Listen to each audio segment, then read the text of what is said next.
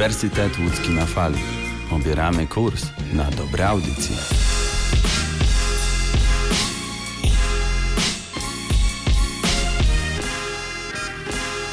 Cześć, to znowu ja, czyli Eliza Matusiak i Uniwersytet Łódzki na fali.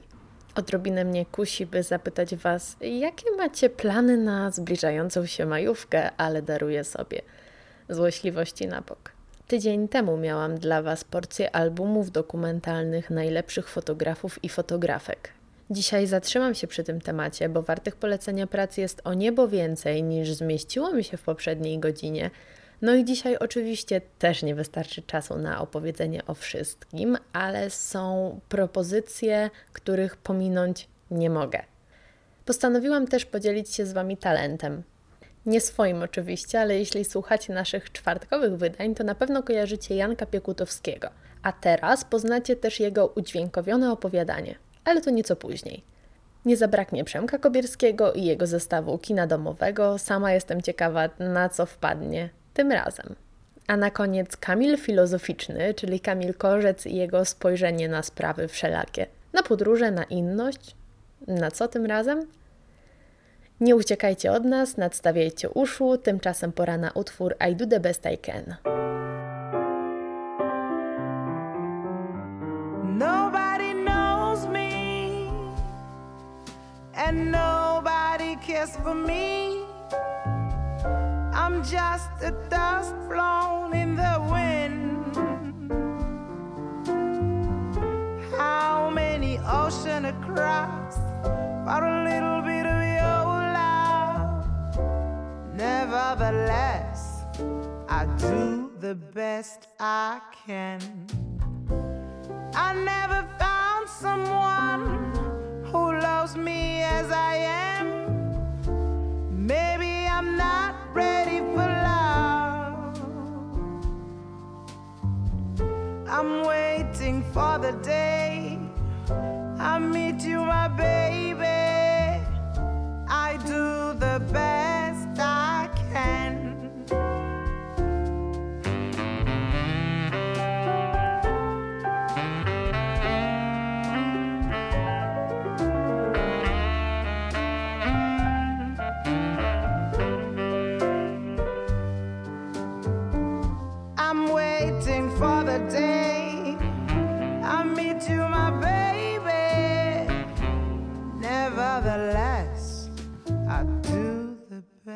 I can.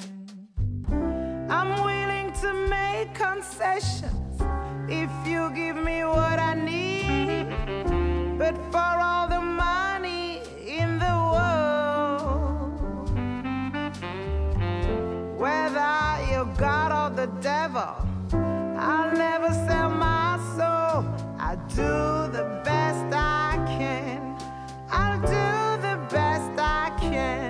Yes, I'll do the best I can, but I want to stay who I am.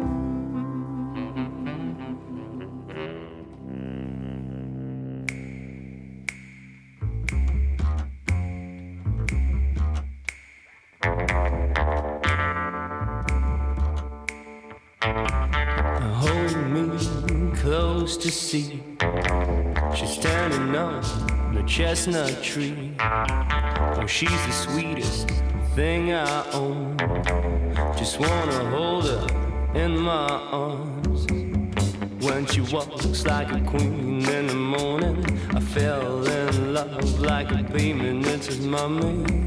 And my heart is broken in two. She knows when I'm sad and blue. Anytime you're feeling lonely, she's around.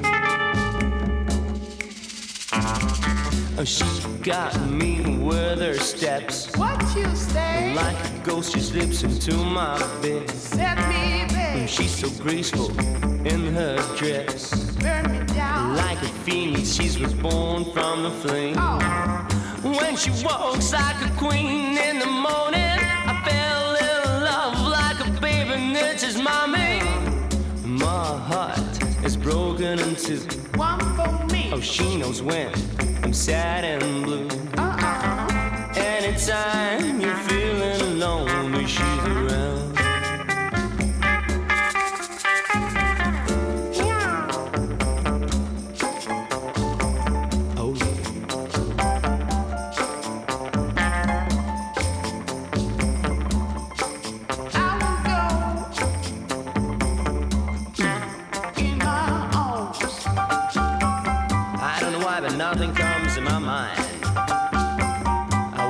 talk to you, I really do, but uh.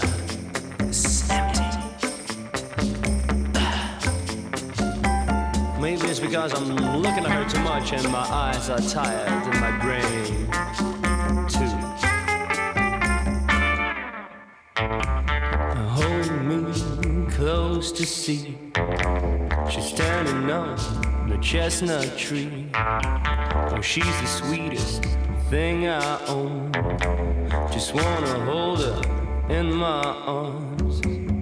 When she walks like a queen in the morning, I fell in love like a demon. It's his mommy. And my heart is broken in two. She knows when I'm sad and blue. Anytime you're feeling lonely, she's around. Stereotypowo jako Polacy chyba lubimy sobie ponarzekać. Wydaje mi się, że to jest jedna z tych cech, które nam się jako całości przypisuje. Chociaż teraz o dziwo powodów by się znalazło od groma, no to mamy coś, na co nigdy i w żadnych warunkach narzekać się po prostu nie da.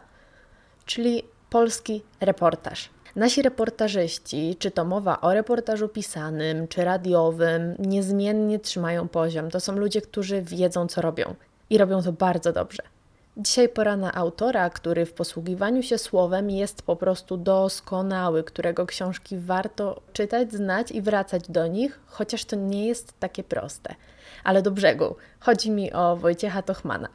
I właśnie, chociaż wszystkie książki wydane przez Tochmana są warte polecenia, to ja dzisiaj, chwytając się tematu fotografii, o którym wspominałam, skupię się na wydanej już dość dawno temu, bo w 2013 roku książce Eli Eli. A to dlatego, że Eli Eli jest nie tylko wybitnym reportażem, ale także bogatą fotograficznie opowieścią. Zakochanym w podróżach trudno teraz szczególnie, bo zostaje tylko planowanie na kiedyś, nawet rezerwacje nieszczególnie są możliwe w tej chwili ale tym bardziej wydaje mi się, że warto po Eli Eli Tochmana sięgnąć. Bo kto przeczyta Eli Eli, może już nigdy nie spojrzy na podróżowanie w ten sam sposób. I nie idzie Tochmanowi najpewniej o to, by kogokolwiek zniechęcać. Przeciwnie, by zachęcać. Do myślenia przede wszystkim. Wojciech Tochman opowiada o Filipinach, jakich pewnie nie widzimy w głowach, kiedy myślimy o tym rajskim w pewnym sensie kawałku świata. Tochman wchodzi w Eli Eli, w świat najuboższych, którzy od lat żyją w slumsach i na cmentarzach Manili. Ale nie jest to książka tylko o nich. Jest też o nas samych, o ludziach ze świata, którzy o biedzie bardzo często myślą zupełnie inaczej albo nie myślą w ogóle. O czym jednak zawsze w podróży myślimy? Jeśli nie wszyscy, to zdecydowana większość. O zdjęciach i tych w doskonałym i warsztatowo, i ideowo wydaniu Eli Eli nie brakuje. Reportażowi Tochmana towarzyszą znakomite, poruszające zdjęcia Grzegorza Wełnickiego. Twarze, które oglądamy na portretach, żyją. Wydaje się, że osoby, które Wełnicki zamknął w kadrze, zaraz się poruszą, że wyjdą do nas, opowiedzą o sobie, o swoim świecie, zupełnie nie są anonimowe. W ich imieniu opowiada Wojciech Tochman, który przybliża czytelnikowi tak gęsto i surowo jak tylko on potrafi losy każdego z uchwyconych na fotografiach bohaterów. Współpraca Tochmana i Wełnickiego pozwala zanurzyć się w świat mieszkańców Filipin. Poprzez słowo Wojciech Tochman otwiera przed czytelnikiem rzeczywistość kobiety drzewa, codzienność dzieci mieszkających w grobowcach, a Wełnicki, posługując się obrazem, urzeczywistnia tę opowieść – Pokazuje twarze, obrazuje losy, fotografie i proza mówią: Ci ludzie istnieją, taki jest ich świat, a gdzieś między wierszami, albo też zupełnie wprost, pytają: A ty, czytelniku, co chcesz z tym zrobić? Gdzie ty jesteś w tym świecie i w jaki sposób na tych ludzi patrzysz? Do opowiadania o Eli Eli wracam już po muzycznej przerwie z Foreign Land.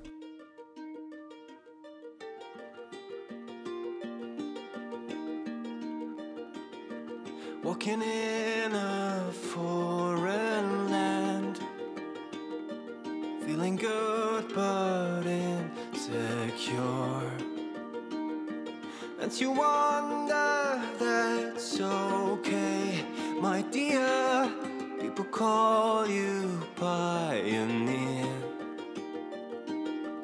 Let it go, let it go. Breathe all in and let it flow. Let it go go. Feel the love from head to toe.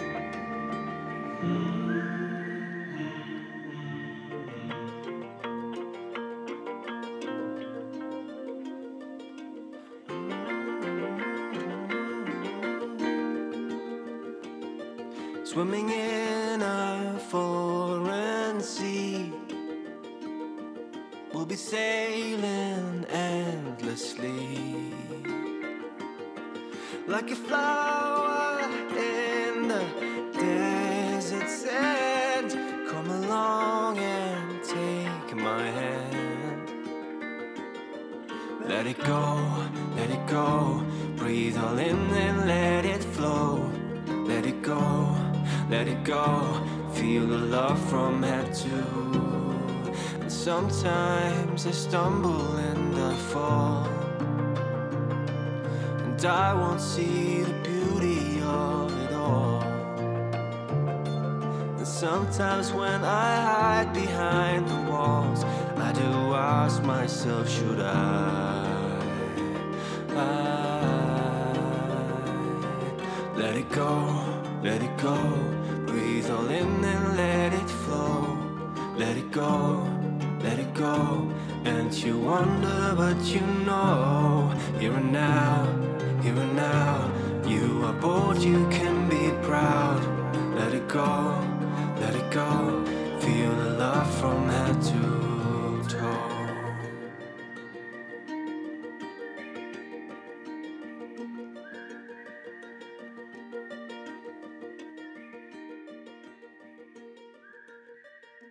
Bardzo wiele osób, kiedy wyjeżdża, no to szalenie dużo fotografuje.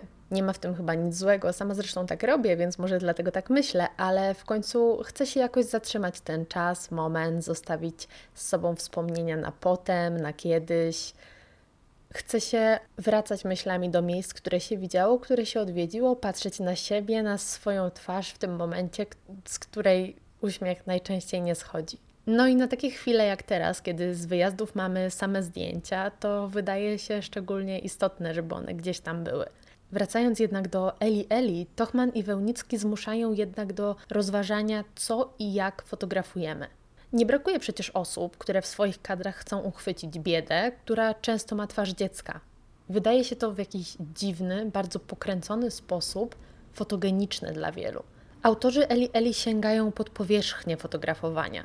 Filipiny nie są w tym dziele rajskim miejscem, o którym marzymy, ponieważ Tochman i Wełnicki ustawiają ostrość na człowieka, na życie, od którego albo odwraca się wzrok, albo czasem fotografuje, ale ukradkiem. Eli Eli nas oskarża. Oskarża tego, kto egzotyzuje innego, kto z biedy czyni obiekt zwykłego obrazka, albo dowodu na wyższość zachodniej cywilizacji, jak to w ogóle źle brzmi, ale no, niestety tak się zdarza.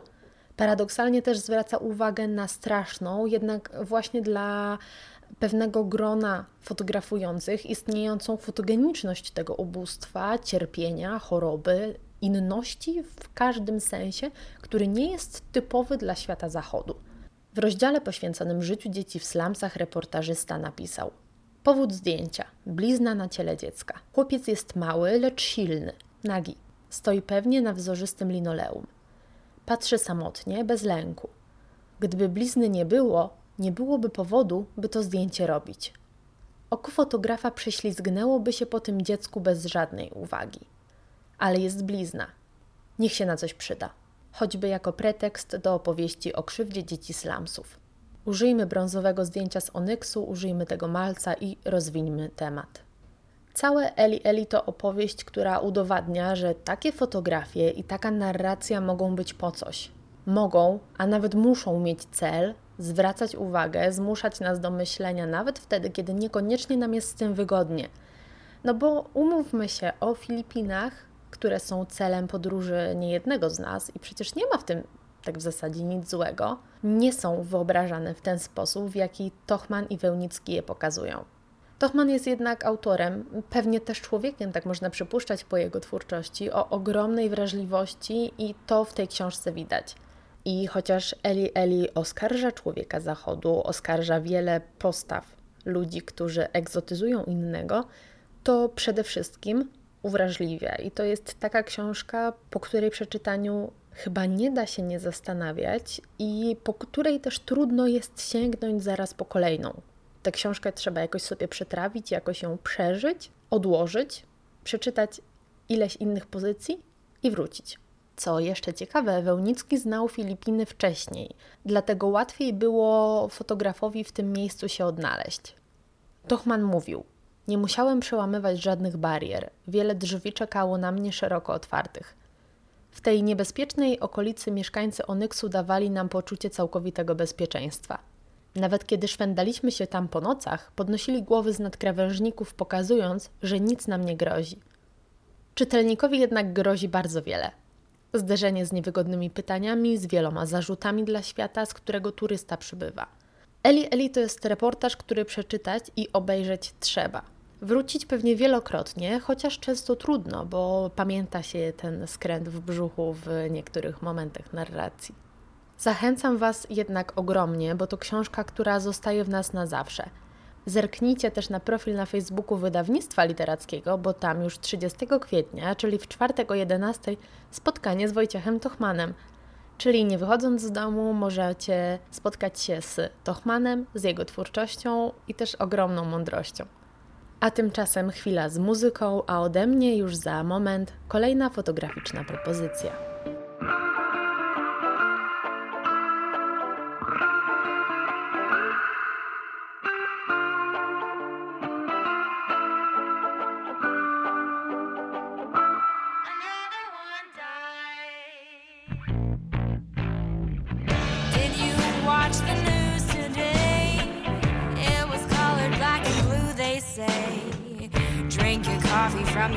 America, but you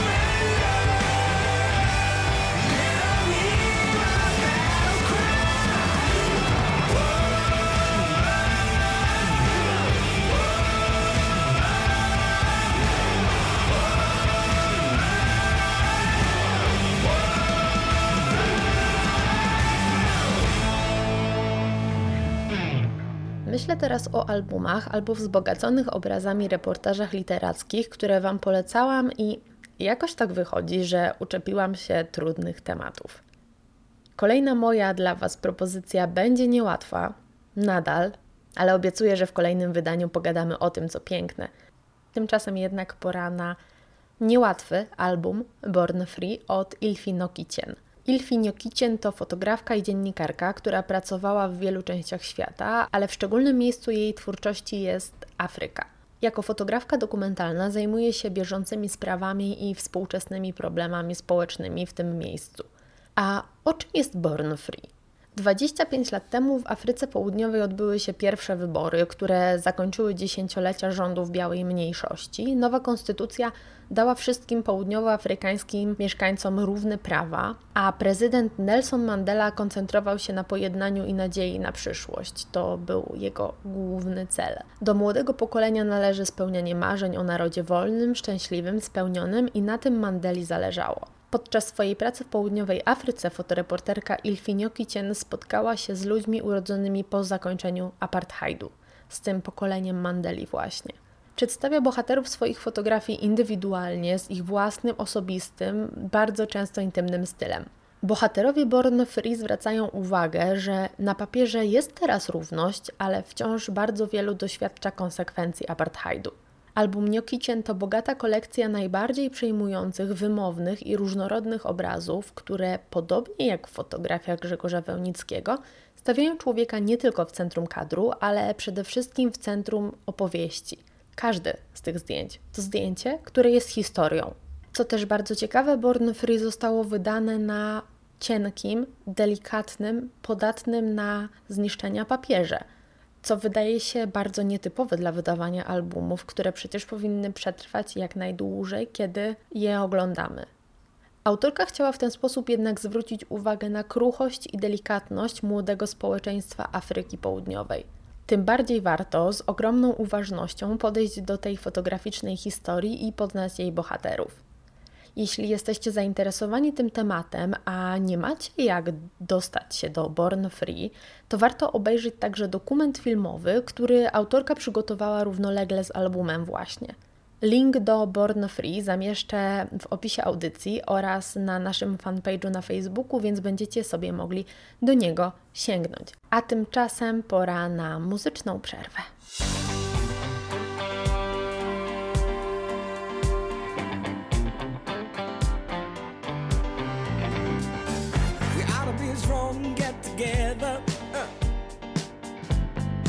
Can be taken down. Looking around, we got the fever. Whoa, uh, stand until the last round. Yeah, you know others can tame. They try that all in vain, and you know it. What you need is state of mind. Gotta be ready to shine.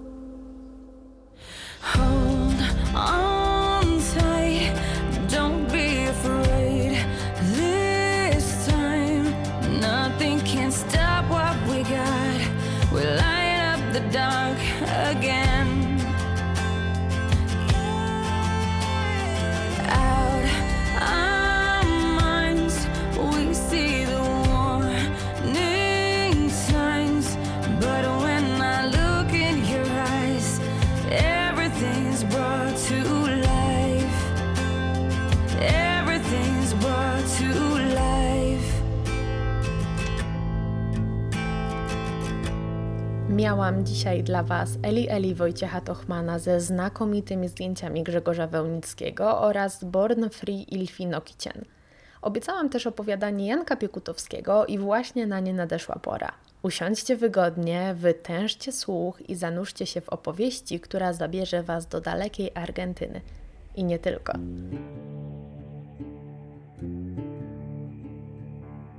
Jan Piekutowski, Kronika rodu Kantoro. Czyta Przemysław Kobierski.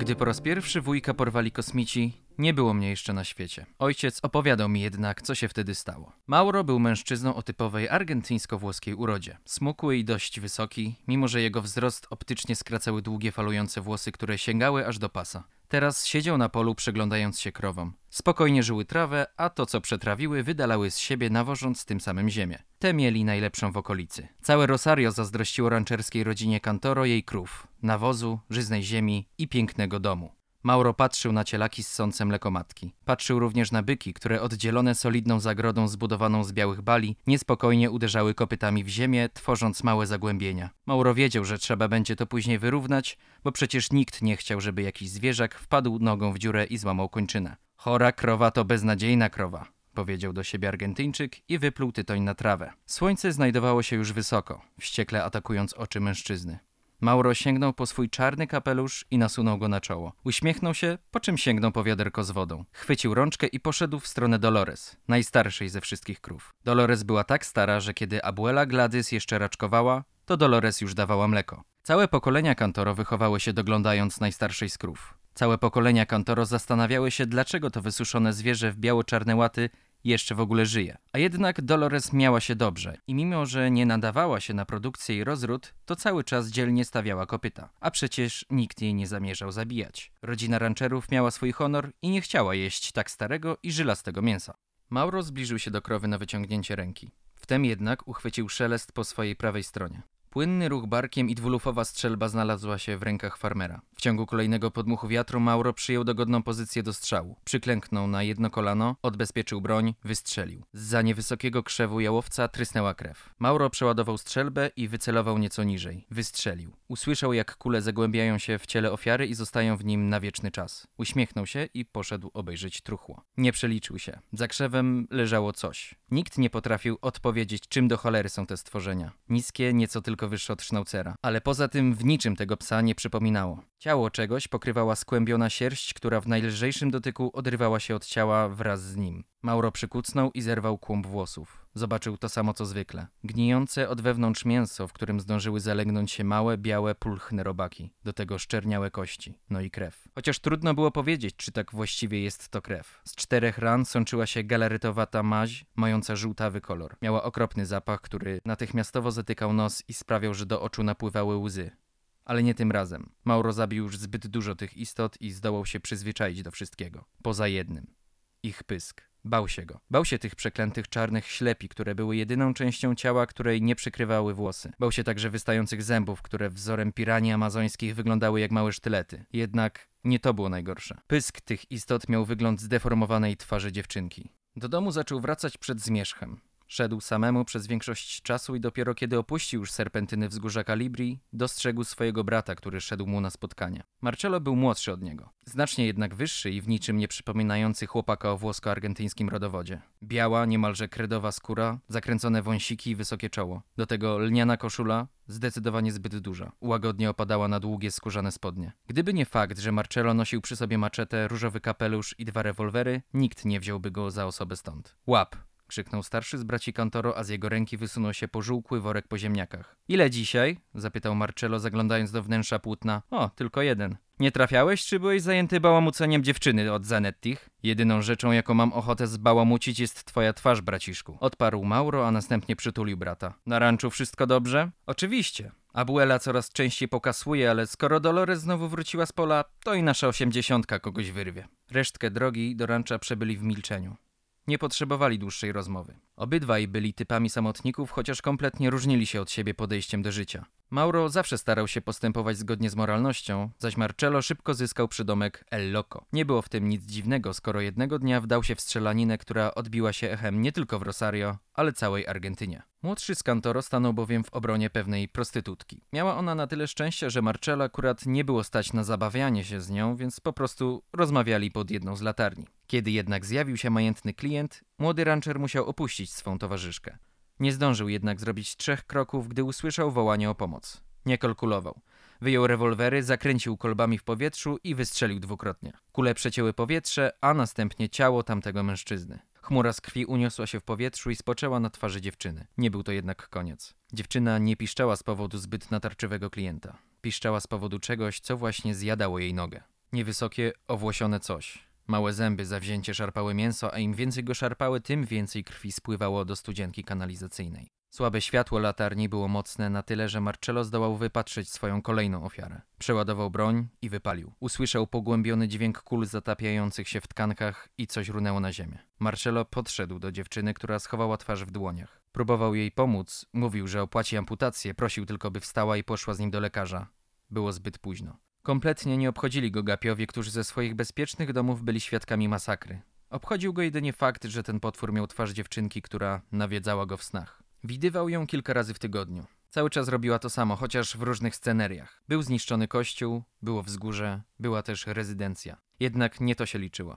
Liczyła się dziewczynka, która płakała i biegła, biegła i płakała. Miała ładną buzię, ale za każdym razem, kiedy rancher ją doganiał, twarz przeobrażała się w pomarszczone coś. Dziewczynka rozpadała się w jego dłoniach, zostawiając plamy żółtej krwi na dłoniach, a w uszach rozbrzmiewały jej słowa: Mama, no. Nie rozumiał tego snu, ale wiedział, że właśnie zabił jego główną bohaterkę.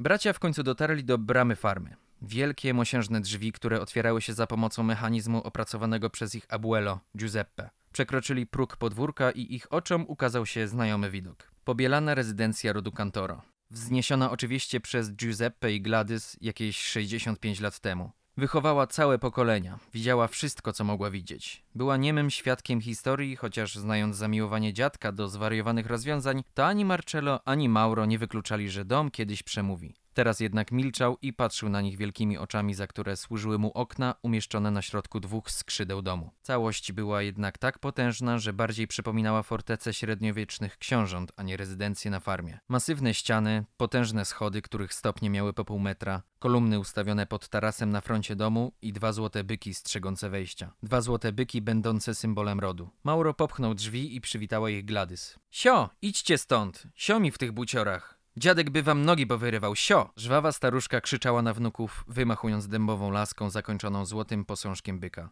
Witaj, abuelo, powiedział Marcello. Chcieliśmy tylko pochwalić się naszą zdobyczą. Naszą? Zdziwił się Mauro. Oczywiście, że moją. Poza tym to żadna zdobycz. Ile? Na szczęście jedno. Starszy z braci rzucił pod nogi worek z odrąbaną głową czegoś. Wiecie, że oni kiedyś przyjdą, prawda, chłopcy? Wiecie, że to się znowu stanie i jeden z was będzie musiał odejść, tak jak musiał odejść wasz dziadek i wasz ojciec. Oni wrócą, chłopcy.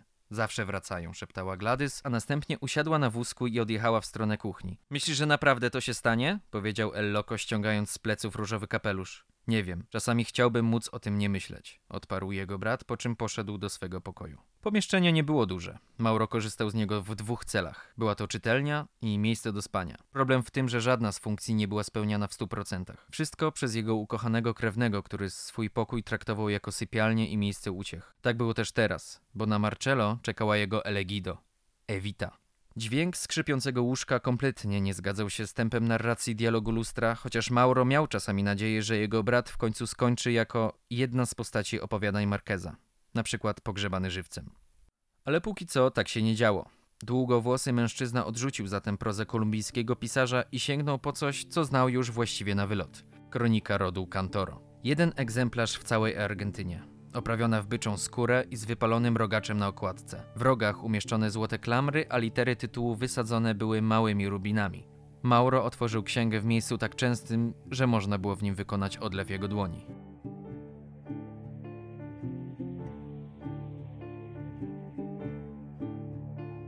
Czy wy też zupełnie wpadliście w świat kroniki rodu Cantoro? I już za tydzień kolejna część. Pora jednak powoli wracać z Argentyny i kierować się w stronę zupełnie nowych światów i rzeczywistości, które w zestawie kina domowego przygotował Przemek Kobierski. Tymczasem ja mówię Wam do usłyszenia już w kolejną niedzielę. Cześć! You are everything to me.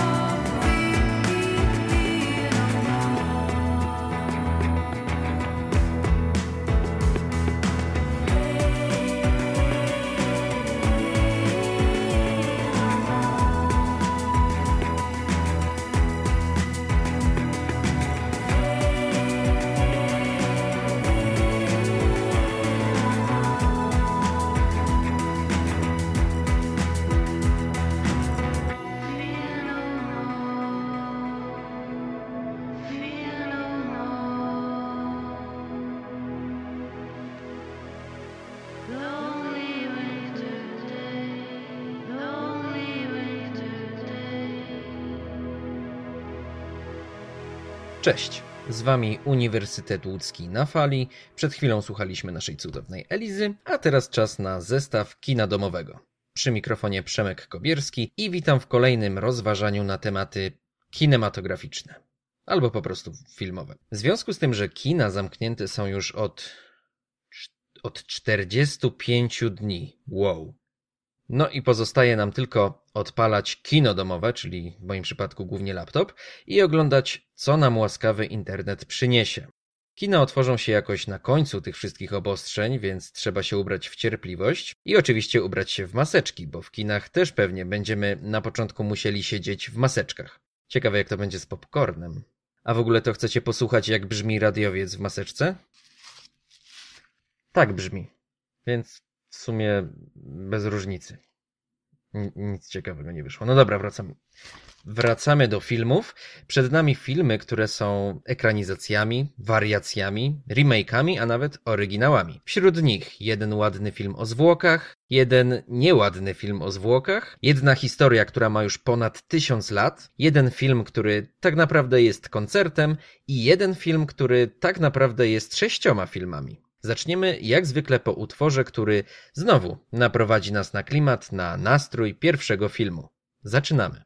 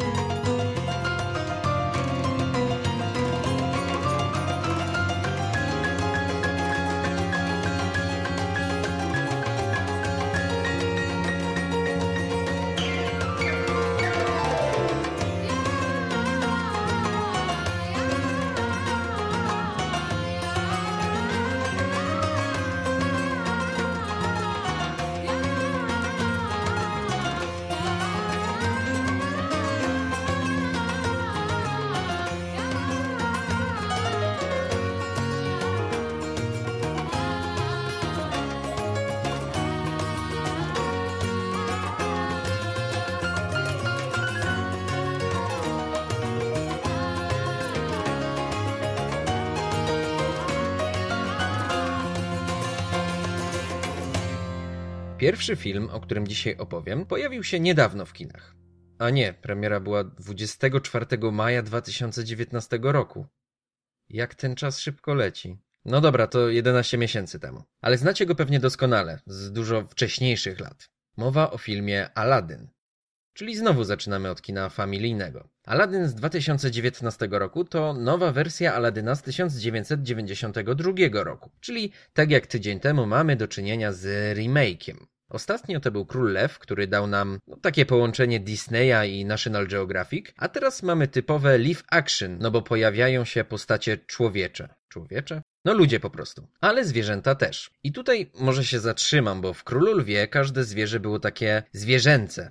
No, tylko lwy miały odrobinę ludzką mimikę. Tutaj każde zwierzę wygląda inaczej. Mamy małpę, tygrysa i papugę. Małpa, czyli Apu, jest zaprojektowana wręcz tak półludzko. Bardzo dużo mimiki, czy oczy, w ogóle cała twarz jest jakby ludzka, jakby była postacią z kreskówki. Tygrys jest taki połowie. Raz wygląda jak lew z króla lwa, no gdyby nie paski, a raz robi miny jak człowiek. A papuga w ogóle jest zwierzęca. Jest zwykłą papugą. A przecież wszyscy wiemy, że Jago ciągle robił ironiczne miny i miał taki inteligentny wzrok. Wszyscy wiemy, tak? Albo lepiej przytoczę fabułę Aladyna. I ona nie różni się za bardzo od tej w bajce. Akcja dzieje się gdzieś w arabskim sułtanacie. Poznajemy głównego bohatera, który jest takim drobnym kieszonkowcem.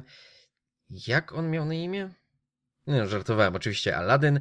Jego towarzyszem jest małpka o imieniu Apu, no i w sumie poza Apu to nie ma on nikogo. Ale za to ma mieszkanie na najwyższym piętrze z widokiem na całe miasto. Gdyby nie to, że akcja dzieje się kilkaset lat temu, to mógłby zrobić z tego niezły lokal na Airbnb. Chociaż są teorie, że tak naprawdę akcja bajki dzieje się setki lat po naszych czasach, bo Jean daje w bajce pewne wskazówki ku temu. Ale do Gina jeszcze dojdziemy. Aladdin w pewnym momencie, przechadzając się po targu, trafia na dziewczynę, która zauważa głodne dzieci i kradnie dla nich chleb. Handlarzowi, do którego ten chleb należy, z jakiegoś powodu nie podoba się, że ktoś rozdaje jego towar za darmo i łapie dziewczynę na gorącym uczynku. Wtedy wkracza nasz bohater. Ratuje ją, potem uciekają i zaprasza ją do swojego lokum. Zaczyna między nimi iskrzyć, ale coś jest nie tak, bo dziewczyna to tak naprawdę księżniczka w przebraniu. Nie mówi Aladynowi kim jest, przyznaje tylko, że mieszka w zamku i jest służącą księżniczki. Aladyn to kupuje, bo niby czemu nie, a potem się rozdzielają. Dobra, za dużo szczegółów w tej fabule. Potem Aladdin próbuje prześlizgnąć się do zamku i spotkać księżniczkę. Tak w ogóle to ma na imię Jasmina, nie, nie wiem czy wspominałem o tym wcześniej.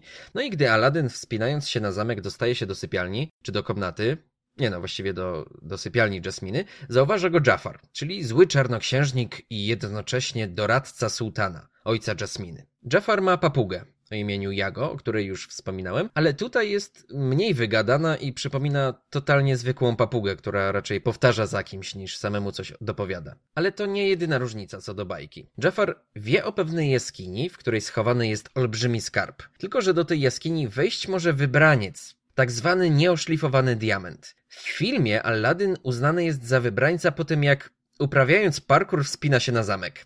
Jafar ma po prostu takie przeczucie. Ale to i tak lepsze rozwiązanie moim zdaniem niż w bajce, bo tam zagląda do magicznej kuli, która po prostu wskazuje mu wybrańca. Takie pójście na łatwiznę, ale kiedyś taki był standard. No więc Jafar porywa Aladyna i zmusza go do wejścia do jaskini, żeby przynieść mu pewną lampę. No i Aladyn tam wchodzi, zabiera tę lampę, ale jaskinia się zamyka i razem z Apu i latającym dywanem zostają uwięzieni. Wtedy pociera lampę i wyskakuje Jean. Tym razem w postaci Willa Smitha. Robin Williams wysoko postawił poprzeczkę swoim performancem, ale Smith bardzo dobrze wpasowuje się w klimat tego nowego filmu. Jest to najlepsza postać w tym remake'u, a bałem się, że będzie słabo. W dalszej fabule zwróciłem uwagę na jedną rzecz, bo Aladdin obiecuje Jeanowi, że wykorzysta dwa życzenia, a trzecim da wolność Jeanowi. Coś mi nie pasowało, bo byłem pewien, że Aladdin spontanicznie zwraca wolność Jeanowi na koniec, więc obejrzałem ponownie Aladyna z 1992 roku. Myślałem, że go znam, ale jednak coś mogło mi umknąć. No i okazało się, że w filmie animowanym też to był od początku układ, że dwa życzenia dla Aladyna, a jedno dla Gina. No i tak trochę smutno, bo no, o ile byłoby sympatycznie, gdyby Jean tylko wspomniał o swoim marzeniu, a Aladdin na koniec zrobiłby mu niespodziankę i zażyczyłby sobie jego wolności. No ale trudno, tak było w bajce, więc tak będzie w filmie. Tylko, że dalej film momentami różni się od oryginału, bo na przykład pojawia się służąca Jasminy o imieniu Dalia, ale ona w sumie też pasuje do całości. Największą zmianą jest tak naprawdę efekt trzeciego życzenia.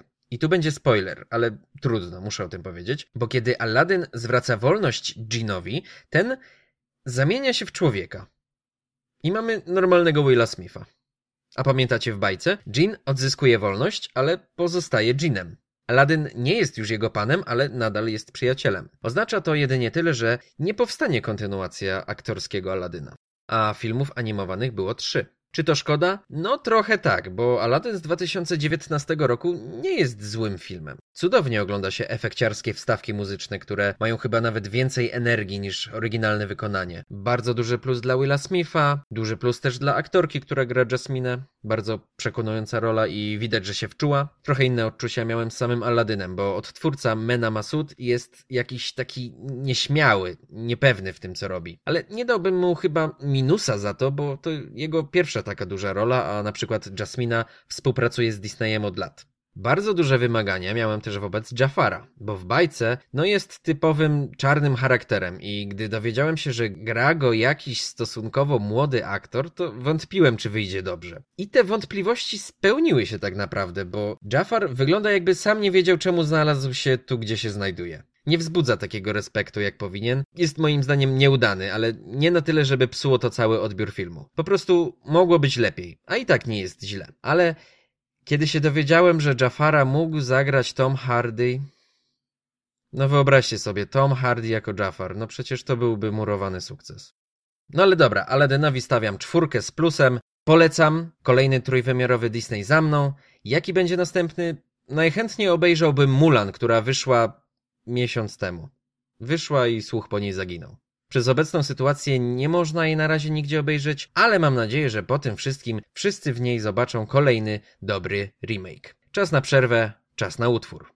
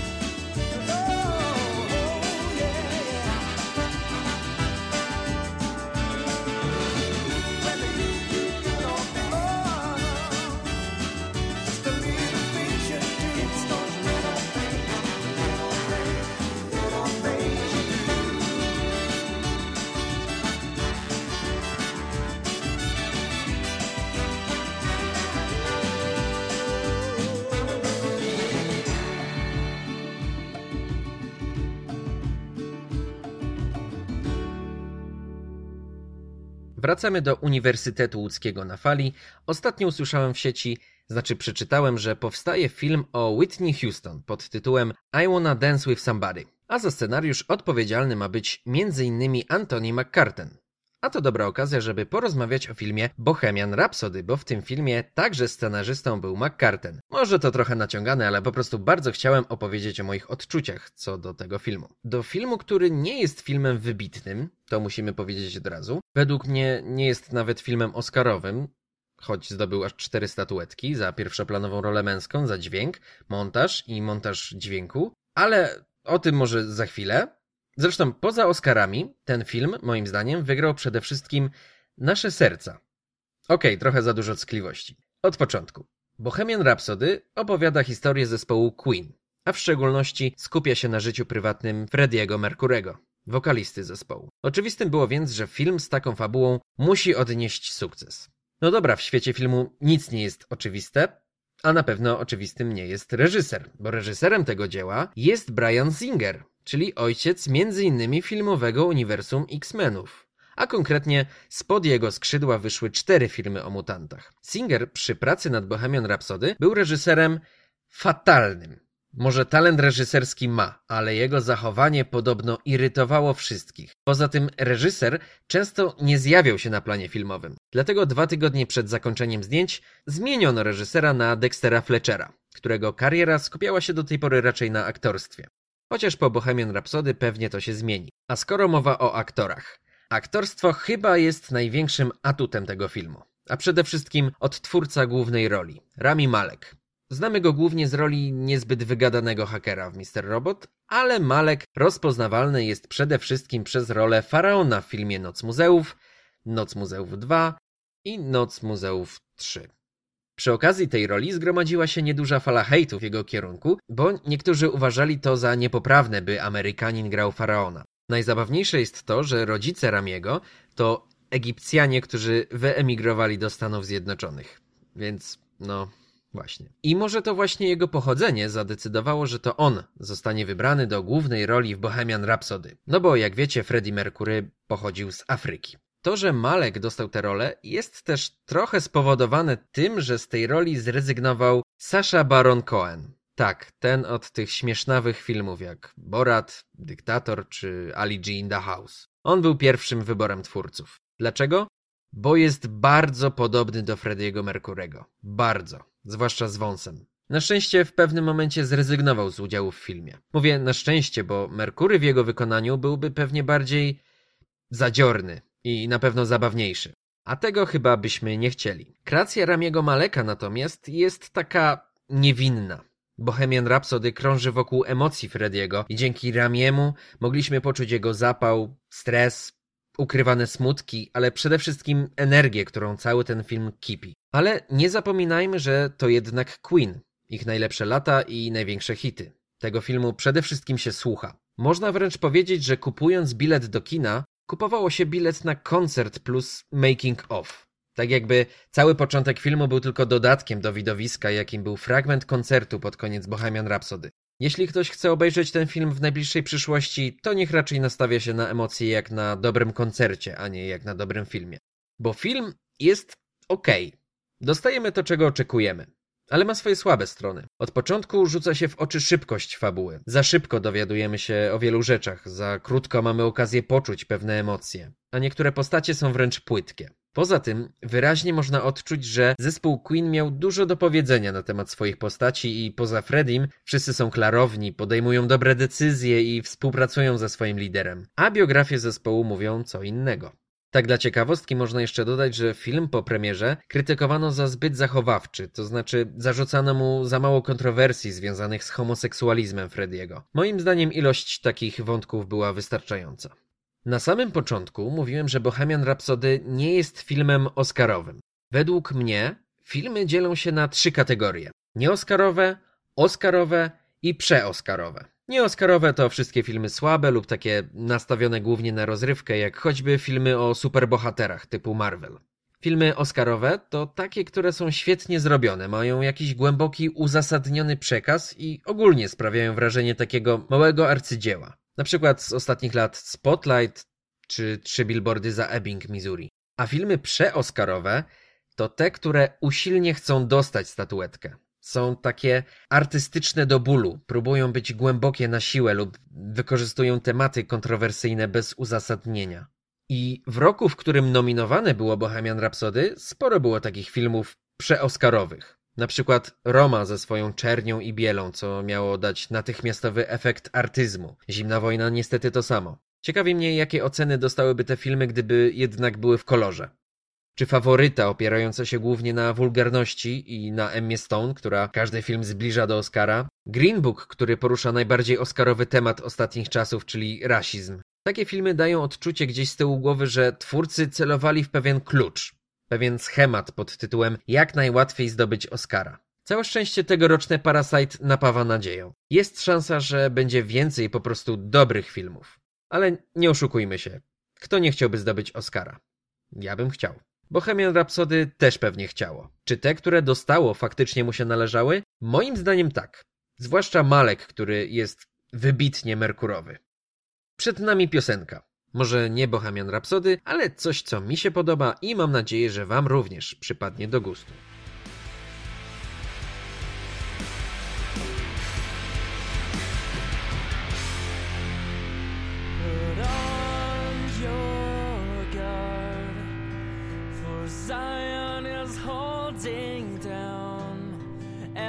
Men are patiently waiting for the time. Put out your lights. Well, everyone sleeps at night, but your face it keeps me awake almost every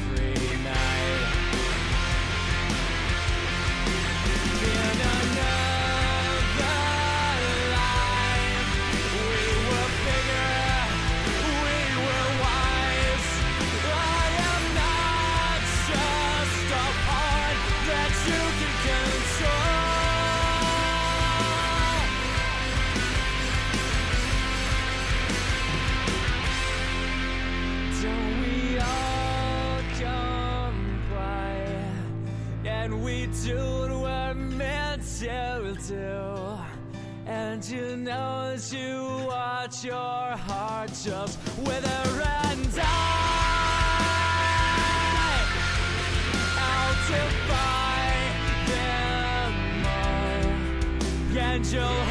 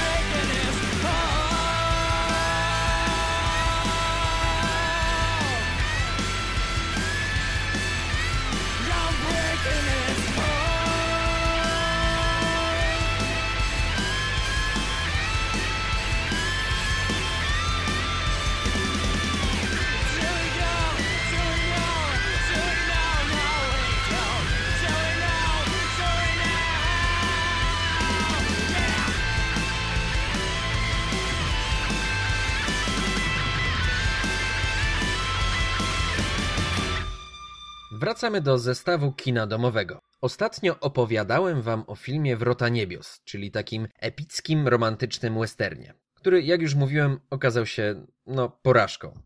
To już trzecia audycja, w której o tym mówię. No i jeżeli pamiętacie, mówiłem poprzednio o tym, że nie tylko film mało zarobił, ale też wpłynął mocno na finansowanie filmów i sytuację na rynku. Ale okazuje się, że wpłynął też na popularność gatunków filmowych. Jakiś czas temu widziałem w sieci ranking gatunków filmowych na przestrzeni dekad. I pośród różnych wzlotów i upadków zwróciłem uwagę na jedną tendencję. Zdecydowanie spadła ilość filmów z gatunku western w ostatnich latach. Według tych danych, po latach 80., produkcja westernów stała się niemal niezauważalna. Czy to przypadek, że stało się to tuż po nakręceniu Wrót Niebios? No, być może. I oczywiście pojawiały się jednorazowe tytuły od tamtego czasu, ale zdaje się, że epoka Johna Wayna odeszła bezpowrotnie. Kiedy myślimy o współczesnym westernie, pojawiają się nam na myśli takie tytuły jak choćby Tańczący z wilkami, Zjawa, Nienawistna ósemka, Westworld czy Django. Choć ten ostatni bywa nazywany nie westernem, a southern albo antywesternem. Czym więc charakteryzuje się prawdziwy western? Po pierwsze, tematyka musi być związana z dzikim zachodem. To chyba jasne. Po drugie, western to film akcji, więc powinno się dużo dziać i powinien rysować się w tle wątek dramatyczny, a najlepiej walka dobra ze złem. Po trzecie, głównym bohaterem jest cowboy, szeryf, traper, no ktokolwiek z rewolwerem chciałoby się rzec. I oczywiście musi być to człowiek mężny i odważny. Po czwarte, standardowe miejsca ze standardowymi scenami, czyli na przykład bójka w salonie czy pojedynek w samo południe. Po piąte, piękny krajobraz amerykańskich stepów. I koniecznie te turlające się suche roślinki z jednej strony ekranu na drugą. Czy współczesne westerny tak wyglądają? No prawie tak. Odchodzi się od typowych elementów, żeby wpuścić w ten gatunek powiew świeżego powietrza.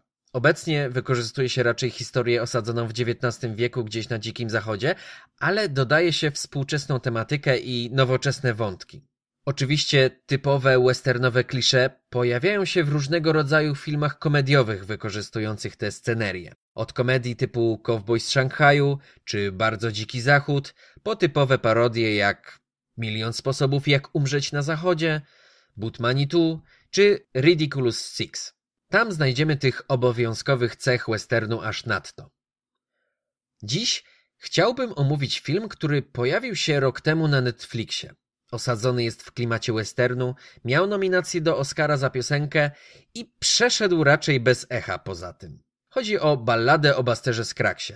No i oczywiste pytanie, czy jest to western? Odpowiedź brzmi, jak zwykle, i tak, i nie. Najważniejszą kwestią, jaką powinniście wiedzieć o tym filmie, jest to, że łączy on kilka, a dokładnie sześć historii osadzonych w czasach Dzikiego Zachodu. Jeśli ktoś z Was oglądał dzikie historie, to będzie wiedział o co chodzi. Bardzo podobny przypadek. Widz staje się swego rodzaju słuchaczem, któremu czytane są różne opowiastki na dobranoc. Nawet graficznie jest to tak stylizowane, bo każda historia otwiera i zamyka rozdział w książce. Możemy wybrać sobie swoją ulubioną. Pierwsza z nich odwołuje się do naszego tytułowego bohatera. Buster Scruggs jest sztandarowym przykładem śpiewającego kowboja. Humorystyczny, pozytywnie nastawiony, utalentowany rewolwerowiec, który, uwaga, śpiewa. Nie chcę niczego spoilerować, ale powiem tylko, że jego pozornie łagodne nastawienie doprowadza do wielu komediowych sytuacji. Czarnokomediowych sytuacji. Właśnie, zapomniałem dodać, że taki właśnie jest ten film. Niby wiemy, że w westernach strzelają i zgon to naturalna rzecz, ale w klasycznych westernach jest to bardziej symboliczne. Śmierć jest subtelna i bardziej teatralna. Ale to kwestia dawnego stylu gry. W Busterze Skraksie natomiast, czy w westernach Tarantino, moment śmierci jest przerysowany, czasami wręcz kreskówkowy. Tak, to jest dobre słowo. Ballada o Busterze Skraksie jest kreskówką aktorską, bo obecna tutaj przemoc i absurdalna fizyka idealnie pasowałaby do kreskówki, a wręcz nie zostałaby tam zauważona. Swoją drogą parsknąłem śmiechem, gdy zobaczyłem, kiedy kula przechodzi na wylot człowieka, a potem deski w budynku pozostawiając idealną dziurkę. No po prostu jak w bajkach z królikiem Baxem. Ktoś się napracował nad takim małym szczegółem. Doceniam. Drugą historią w filmie jest przygoda złodziejaszka, który postanawia napaść na bank stojący gdzieś na pustkowiu prerii. Pech chciał, że pracownikiem banku jest starzec, który niejedno przeżył i wie, jak się rozprawić z intruzem. Tak jak pierwsza historia działała na komizmie postaci, tak tym razem mamy komizm sytuacyjny. Złodziej przez różne sploty wydarzeń ma pecha, a jednocześnie szczęście, a potem szczęście w nieszczęściu. Dostajemy tym razem mniej dialogu, a więcej akcji. Trochę szkoda, bo bohatera tej historii gra James Franco, którego jakoś nie można nie lubić, chociaż czasami by się chciało. Zawsze gra ciekawe postacie w dużych produkcjach, niektóre sam reżyseruje. I zawsze miło widzieć, kiedy popularny aktor dostaje mniejsze, epizodyczne role. W trzeciej historii jest podobnie. Jest to opowieść o impresario, czyli takim biznesmenie, który wraz ze swoim kompanem aktorem jeździ od wioski do wioski, gdzie wystawiają monodram. A właściwie to ten kompan występuje w sztuce, a biznesmen przewozi go z miejsca na miejsce. Całą atrakcją dla publiczności jest fakt, że aktor jest kaleką. Nie ma rąk ani nóg. Jest przez to całkowicie zależny od swojego szefa, a szef od niego, bo sam pieniędzy nie zarobi. Trzecia historia to taki komediodramat, albo wręcz tragikomedia z przewagą tych elementów przygnębiających. Tak jak mówiłem, tutaj też występuje znany aktor, nie kto inny jak Liam Neeson. Jego nie muszę przedstawiać. Natomiast kalekiego aktora gra, uwaga, Harry Melling, czyli Dudley Dursley z Harry'ego Pottera. Jeśli chcecie zobaczyć, jak obecnie wygląda kuzyn Harry'ego, do tego w szczupłej wersji, to polecam obejrzeć ten film. Czwarta historia przedstawia scenę z życia poszukiwacza złota. To jest chyba najładniejsza historyjka. Piękne scenerie, spokojny klimat, człowiek w zgodzie z naturą. Oczywiście nic nie jest proste i także tutaj ład i porządek wkrótce się kończą. Nie będę zdradzał fabuły, powiedzmy, że tym razem jest to komedia sensacyjna. Piąta historia opowiada o młodej kobiecie, której brat znalazł idealnego kandydata na męża dla niej. Ów kawaler jest zakochany po uszy w naszej bohaterce i marzy o takiej żonie. Wkrótce okazuje się, że nie jest tak kolorowo, jak mogłoby się wydawać, a brat trochę wyolbrzymił fakty. Kawaler mieszka kilkanaście dni drogi od ich miejsca zamieszkania. Poza tym nigdy nie widział swojej wybranki i w ogóle to chyba tylko coś wspominał, że chce się żenić. A w dodatku brat w połowie drogi umiera, pozostawiając siostrę na środku stepu w karawanie osadników, z których nikt jej nie zna. Od normalne życie na zachodzie. Mamy do czynienia z, powiedzmy, melodramatem. Ostatnia, szósta historia to podróż dyliżansem piątki osób. Nie zdradzę, kim oni są, czy się znają, dokąd jadą. Będę tajemniczy jak sama ta historia. Trochę taki thriller na końcu. Podsumowując, ballada o Basterze z Kraksie to niecodzienne połączenie różnych gatunków, dających wrażenie spójnej całości. Oznacza to, że granice między gatunkami bywają mocno zatarte, a nawet możemy doświadczyć między nimi płynnych przejść. Przez to traktowanie westernu jako osobnego gatunku przestaje mieć sens i powinniśmy raczej mówić o nim jako o pewnej stylistyce. I w tej stylistyce, choć też nie do końca, pozostajemy przy następnym utworze.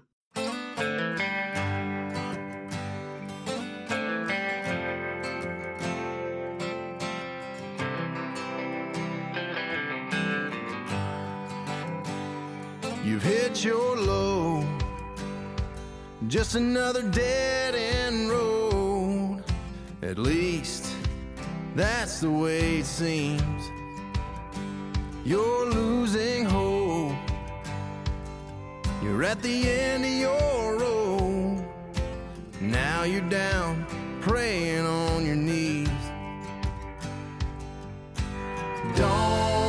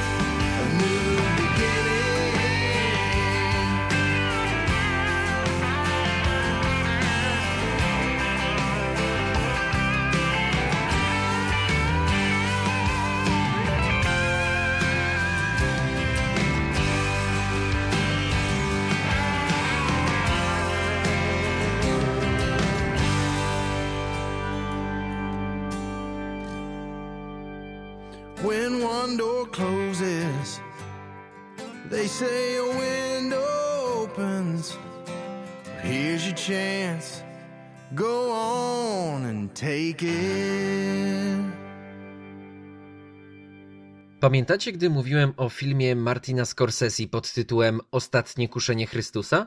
Była tam scena wskrzeszenia Łazarza, którą porównywałem do cmentarza dla zwierząt Stephena Kinga. No i chciałbym do tego wrócić. Do tego cmentarza.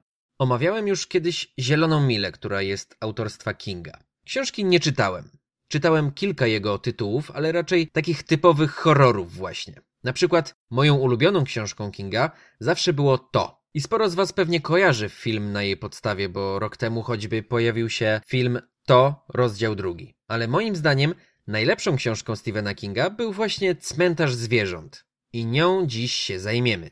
A właściwie ostatnią jej ekranizacją. Ale po kolei. Cmentarz zwierząt, albo Cmentarz dla zwierząt, albo Cmentarz dla zwierzaków, bo takie tytuły proponowali nam tłumacze i zawsze z błędami ortograficznymi, ale później powiem dlaczego. W każdym razie mowa o książce o, jak się wszyscy domyślacie, cmentarzu, na którym chowa się zwierzęta.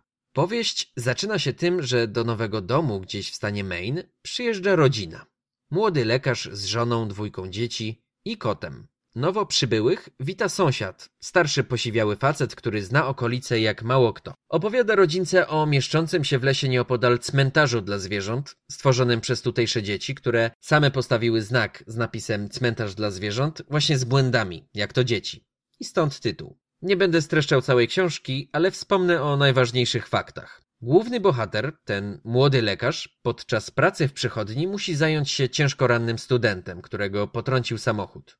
To znaczy, zająć się to za dużo powiedziane. Stan chłopaka jest krytyczny i chwilę potem umiera na łóżku. Ale zanim umiera, albo tuż po tym, wymawia imię głównego bohatera i ostrzega go, żeby omijał wspomniany wcześniej cmentarz, a już na pewno nie szedł głębiej w las. Nasz lekarz, nieco przerażony, myśli, że mu się to przesłyszało. Później w nocy ma koszmary i śni mu się, że mimo wszystko idzie na cmentarz za zmarłym studentem. I oczywiście okazuje się, że faktycznie to tylko sen, ale kiedy wstaje z łóżka, zauważa ślady błota na swoich stopach. Innym faktem, który jest dosyć istotny, jest to, że dom, w którym toczy się akcja, stoi przy dosyć ruchliwej ulicy, po której jeżdżą prawie wyłącznie ciężarówki jakiejś dużej lokalnej firmy. Pewnego feralnego wieczoru ukochany kot córki naszego lekarza wpada pod koła jednej z takich ciężarówek. Znajduje go sąsiad i mówi lekarzowi, że jest takie miejsce za cmentarzem dla zwierząt, gdzie najlepiej jest go pochować. Pewnie nikt nie będzie zaskoczony, jeśli powiem, że kot następnego dnia wraca do domu. Jest trochę otumaniony i nie pachnie fiołkami, ale mimo wszystko żyje. I o jego śmierci i zmartwychwstaniu wie tylko lekarz i sąsiad. Życie rodzinki toczy się szczęśliwie dalej. Jednakże pewnego dnia wydarza się tragedia i ciężarówka potrąca kilkuletniego synka głównego bohatera. Dalej nie będę opowiadał, można się domyślać, co stało się potem. Można też przeczytać książkę albo obejrzeć film, bo dotychczas powstały dwa filmy o cmentarzu dla zwierząt. Pierwszy film o tytule Cmentarz dla zwierzaków powstał już w 1989 roku. Sześć lat po wydaniu książki. Film ten był, powiedziałbym, dość mocno oparty o samą książkę. Właściwie to niewiele mamy zmian zaproponowanych przez twórców. Różnica polega przede wszystkim na tym, że film stara się przestraszyć nas bardziej niż robi to książka. Bo książka może nie jest przerażająca, tylko powiedzmy wchodzi na psychikę. A filmowi raczej chodziło o to, żeby wywołać w nas właśnie to przerażenie. No ale przerażenie w latach 80. budowało się trochę inaczej niż obecnie. Mam takie wrażenie, bo film dzisiaj nie jest straszny. Stara się, ale nie jest. Może jest niepokojący, ale nic więcej. Jeśli chodzi o różnice w szczegółach, to w filmie kot, który powraca z zaświatów, jest ewidentnie agresywny. Syczy, drapie i wyskakuje nagle znikąd, żeby przestraszyć czy domowników, czy widzów. A w książce ten sam kot jest spokojny, trochę niezdarny i tyle. Jak łazarz w ostatnim kuszeniu Chrystusa. Drugą różnicą jest postać studenta potrąconego przez samochód. W książce ostrzega głównego bohatera, dwukrotnie właściwie, a potem znika. A w filmie jego duch pojawia się co jakieś 10 minut i robi takie trochę didaskalia. Poza tym, że w filmie możemy zobaczyć samego Stephena Kinga w roli księdza, film nie oferuje niczego spektakularnego. Jest oczywiście płytszy od książki, jak to z filmami bywa, ale raczej trzyma się oryginału. Nieco inaczej jest z kolejnym filmem. Pamiętam jak rok temu, przed premierą nowego Cmentarza dla zwierzaków, od razu rzuciła mi się w oczy pewna nowość. Film promowany był plakatem i zwiastunem, w którym pojawiają się dzieci w zwierzęcych maskach uczestniczące w procesji pogrzebowej. W książce nie ma ani jednego słowa o maskach, ale uważam, że ten detal pasuje do ogólnego klimatu. Między innymi przez to nastawiłem się pozytywnie na ten film, bo dało się odczuć wrażenie, że twórcy czują konwencję książki i mają ciekawy pomysł na jej rozbudowanie o klimatyczne elementy. Jednakże już w pierwszych minutach filmu widać, że było to tylko wrażenie. Akcja od razu dzieje się za szybko. Rodzina pojawia się nagle, nie dostajemy możliwości bliżej jej poznać, a już pojawia się postać sąsiada, do tego w zupełnie innych okolicznościach. Córka lekarza sama znajduje drogę na cmentarz, a starszy sąsiad nagle tam się pojawia. Mamy też motyw ducha zmarłego studenta, ale jest go już wyraźnie mniej. I ponownie zmartwychwstały Kiciuś jest nad wyraz agresywny. Czyli sporo różnic w stosunku do książki, a niewiele jeśli chodzi o poprzedni film. Tak jakby twórcy woleli obejrzeć poprzednią ekranizację zamiast przeczytać oryginał. Jest jednak jeden szczegół, który wywraca tę historię do góry nogami. W filmie z 2019 roku ciężarówka na ulicy potrąca nie syna, ale córkę głównego bohatera. Nie wiem, czemu twórcy poszli w tę stronę. Być może dlatego, że w powieści córka jest starsza od chłopca, a im młodszy aktor, tym trudniej się z nim pracuje. W każdym razie, mimo że odbiega to dosyć mocno od zamysłu Kinga, dodaje pewnej świeżości do historii. I muszę przyznać, czułem się w tym momencie mocno zaskoczony. Chyba jedyny raz w całym filmie. Choć film oparty jest przede wszystkim na jumpscarach i akcji. Fabuła i przekaz zostały niestety zepchnięte na daleki plan. Nowy cmentarz dla zwierząt jest straszny, to fakt, ale nie jest to satysfakcjonujący strach. I chyba pierwszy raz w zestawie kina domowego polecam książkę, a film, no ewentualnie, dla chętnych. Wystarczy tego straszenia, czas na muzykę.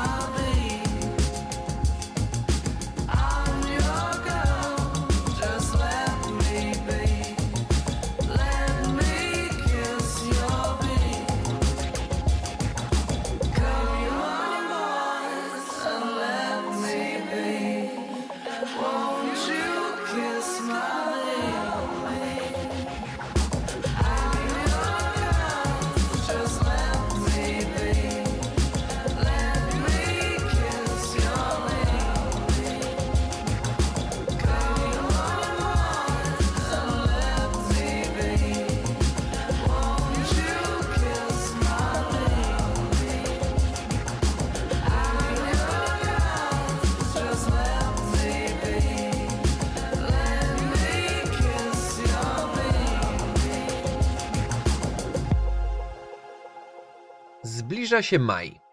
No już następny weekend jest majowy. Chciałoby się powiedzieć majówka, ale w tym roku to tak nie wybrzmiewa.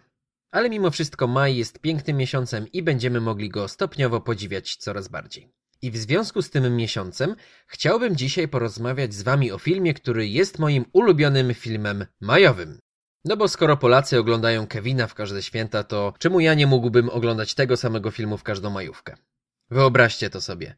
Za oknem słychać ten wyczekiwany, delikatny deszcz, który pada na soczyście zielone liście, a wy oglądacie w tym czasie film Swiss Army Man, czyli po polsku Człowiek scyzoryk. I teraz ci, co mnie słuchają, podzielą się na dwie grupy. Jedni zastanawiają się, o czym mógłby być film z takim tytułem, a drudzy, którzy widzieli już ten film, zastanawiają się, jakim cudem Człowiek scyzoryk może być czyimś ulubionym filmem majowym. Już wyjaśniam. O kim jest film? No właściwie o człowieku tak jakby scyzoryku. Ale po kolei. Główny bohater, Hank, w tej roli Paul Dano, stoi na wybrzeżu i postanawia popełnić samobójstwo. Dlaczego? Bo okazało się, że wylądował na bezludnej wyspie i nie ma możliwości się z niej wydostać. Jednakże wyspa w pewnym momencie przestaje być bezludna, bo fale wyrzucają na brzeg ciało Daniela Radcliffe'a. To znaczy postać graną przez Radcliffe'a. Dużo Harry'ego Pottera u mnie ostatnio. Hank podbiega od razu do przybysza i próbuje go resuscys... Res... Resus... Res... Resuscytować. Res... Resuscytuje go. Jednak okazuje się, że Manny, bo tak miał na imię, już jakiś czas nie żyje. Co więcej, zamiast wciągać powietrze płucami, wydala z siebie inny gaz i to zupełnie przeciwną stroną niż przez usta. Tak, już w piątej minucie film wita nas sceną, w której Daniel Radcliffe leży bezwładnie na plaży i puszcza gazy. Niektórzy pomyślą sobie, eh, wielkie mi rzeczy, jakiś koleś puszcza wiatry, nic wyjątkowego. Niby tak, ale wyjątkowo robi się dopiero, gdy główny bohater wykorzystuje te zwłoki jako motorówkę. W tym momencie jakieś 90% osób pewnie wyłączyło film i stwierdziło, że to nie dla nich. I być może twórcy o tym wiedzieli i stworzyli film dla tych dziesięciu, które pozostało. Bo to zdecydowanie nie jest film dla wszystkich. Gdy Hank dopływa tą ludzką motorówką na inny ląd, postanawia, że zabierze ze sobą nowo poznanego trupa, bo okazał się on całkiem pomocny. I w głowie każdego pojawia się w pewnym momencie pytanie, czy serio ten film będzie o wielofunkcyjnych zwłokach i o sposobach ich wykorzystania? I właściwie to pytanie trwa przez cały film. A odpowiedź brzmi, jak to często bywa, i tak, i nie. I to bardzo nie, bo człowiek to zwierzę społeczne i jeżeli ma szansę z kimś porozmawiać, to to robi. Nawet sam ze sobą. Dlatego Hank rozmawia ze swoim towarzyszem. A w tych rozmowach zaczyna powoli zastanawiać się, czym właściwie jest życie. Czym było jego życie, zanim trafił na wyspę. I dlaczego je porzucił. Tak, Hank uciekł od znanego sobie świata. Nie podobało mu się, jak żył do tej pory i miał wszystkiego dosyć. Teraz, kiedy poznaje martwego kolegę, zaczyna układać sobie to wszystko od nowa. A właściwie nie sobie, tylko Meniemu. A właśnie, skąd wiemy, że Denat tak ma na imię? Po kilkunastu minutach filmu Swiss Army Man staje się cud i martwy człowiek przemawia. To znaczy, tak wydaje się głównemu bohaterowi, albo wydaje nam się, że mu się tak wydaje. W każdym razie trup stwierdza, że ma na imię Manny, a poza tym nie wie kompletnie nic. Do tego stopnia, że Hank zaczyna tłumaczyć mu wszystko od podstaw. Wyjaśnia, czym jest życie, przyjaźń, miłość. Wkrótce sam stwierdza, że życie, które wiódł, nie było takie złe i zaczyna je doceniać. Fabuła brzmi banalnie i dosyć osobliwie, ale film ma w sobie coś fascynującego. Coś pięknego ukrytego pod warstwą scen mocno odpychających. To tak jakbyście znaleźli na chodniku banknot 50-złotowy, na który ktoś zwymiotował. Trzeba się trochę poświęcić, żeby wydobyć cenną zawartość. Tym, co może przyciągać widza, jest też na pewno ścieżka dźwiękowa, która nadaje filmowi taki melancholijny, relaksujący klimat. Idealnie pasuje do opadających za oknem kropel deszczu, o których mówiłem na początku i o których wszyscy marzymy. Warto zauważyć, albo raczej wsłuchać się w to, że muzyka to jest całkowita a cappella. Brak tutaj instrumentów muzycznych i oprócz jednego utworu, cała muzyka stworzona jest wyłącznie za pomocą ludzkiego głosu. Tak jakby główny bohater po prostu nucił coś sobie w głowie. Inną mocną stroną filmu są zdjęcia. Poza tym, że Swiss Army Man prawie w całości nagrywany był na terenie lasu i krajobrazy są całkiem niezłe, to spore wrażenie robią też gwałtowne sekwencje podczas opisywania świata przez Henka. Wtedy film przypomina trochę teledysk. I nic dziwnego, bo twórcy Człowieka Scyzoryka, czyli Daniel Kwon i Daniel Scheinert, wcześniej reżyserowali wyłącznie krótkometrażówki i klipy muzyczne. Kwon na przykład jest twórcą teledysku do tego hitu. I niepokojącym jest fakt, że w filmie można znaleźć sporo podobieństw. Swiss Army Man jest zatem ich debiutem na wielkim ekranie. Już nie mogę się doczekać, jak będą wyglądały ich następne wspólne pomysły. Ale nie zapominajmy oczywiście o pozostałych twórcach, czyli aktorach. Paul Dano, jak to on, znowu postanowił zagrać dziwnego, trochę nieogarniętego chłopaka. Kto oglądał Labirynt, ten wie o czym mówię. No i aktor tytułowy, choć drugoplanowy, czyli Daniel Radcliffe. Chcąc chyba jak najdalej uciec od swojego magnum opus, czyli Harry'ego Pottera, tym razem decyduje się grać zwłoki. I powiem szczerze, robi to fenomenalnie, bo żeby zagrać zwłoki, nie wystarczy leżeć. Zwłaszcza grając takie zwłoki, które, no, nie leżą. Nie zdradziłem wam wszystkiego i tego nie zrobię. Obejrzyjcie sami. A dla kogo jest ten film? Na pewno dla ludzi w jakimś sensie zagubionych, szukających innego spojrzenia na świat. Bo mam wrażenie, że twórcom właśnie o to chodziło, że chcą nam pokazać piękno codzienności bez pokazania codzienności. Że mimo, że czasem bywa nam nudno, to tak naprawdę zawsze mamy coś, za czym moglibyśmy kiedyś tęsknić. Nie pamiętam filmu, który mówiłby w taki sposób o życiu. I na pewno jest to najbrzydszy i najładniejszy zarazem film, jaki widziałem. Zestaw kina domowego już się z wami żegna. No i żegnam się ja, czyli Przemek Kobierski. Cześć.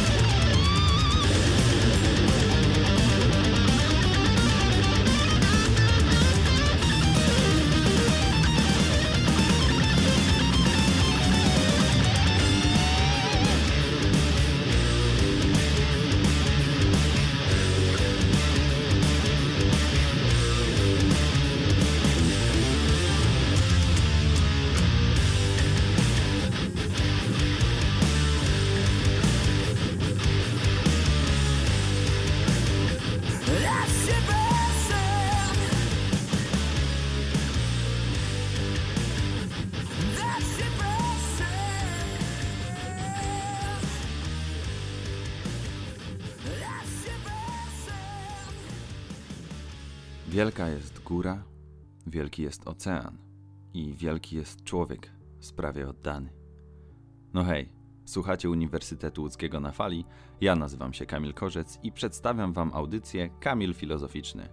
Jak nazwa podpowiada, będzie o filozofii, ale takiej trochę mało klasycznej, raczej po prostu o moim zbiorze myśli na wybrany temat. W każdym razie dziś porozmawiamy o coachingu. Ale też nie klasycznie. Zanim zaczniemy, pomogę wam nastroić zmysły na mój vibe wybraną przeze mnie muzyką. Zaczynamy.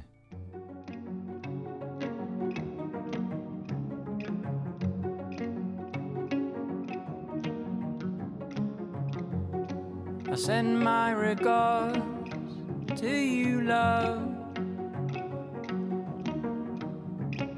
The seas that we sailed across were rough. Those winds and those rains and those holes and those cannons we fought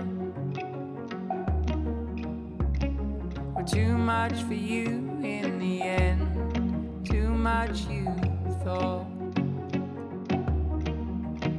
I'm like a sycamore seed turning as I fall, as I see you walking to me down the hall.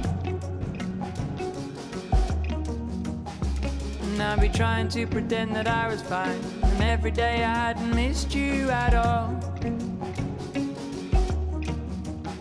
I'm like a sycamore seed turning as I fall, as I see you walking to me down the hall.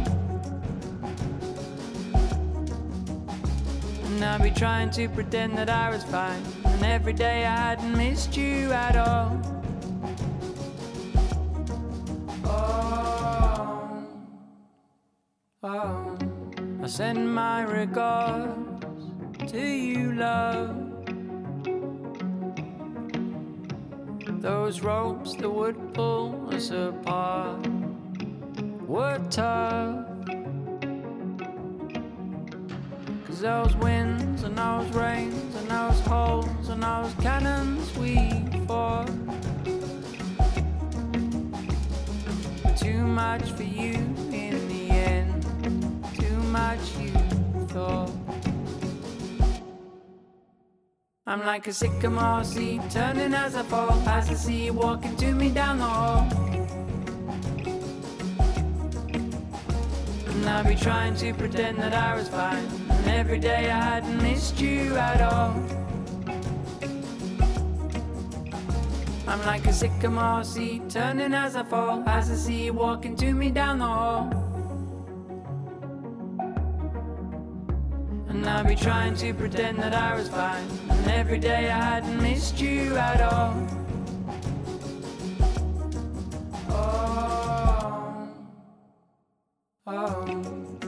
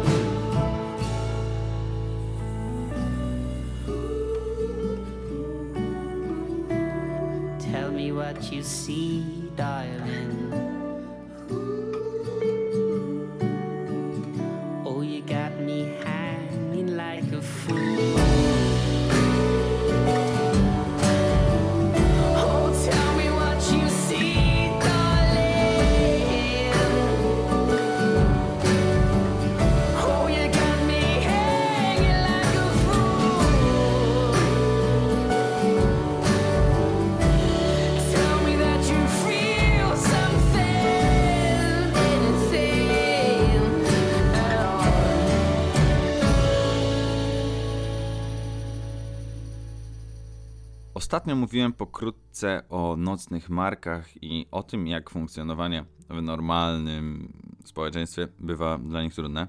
E, dlatego teraz dzisiejsze rozważania zacznę od wzięcia pod lupę pewnej rozterki, która w głównej mierze towarzyszy ludziom o chronotypie nocnym, ale jest znana praktycznie wszystkim Wam, którzy mnie teraz słuchacie. E, wszystkim, wszystkim. Nawet nie trzeba stawiać znaku zapytania, bo każdy, absolutnie każdy zna to uczucie, które towarzyszy nam, jak w cudzysłowie zmarnujemy dzień. E, Każdy ma czasem taki dzień, że budzi się, e, wstaje z łóżka po sprawdzeniu Face'a, Insta, etc. Jest kilka godzin później niż ma w zwyczaju wstawać. Na śniadanie nie zje jajecznicy, bo słońce w sumie to już jest e, dawno w zenicie.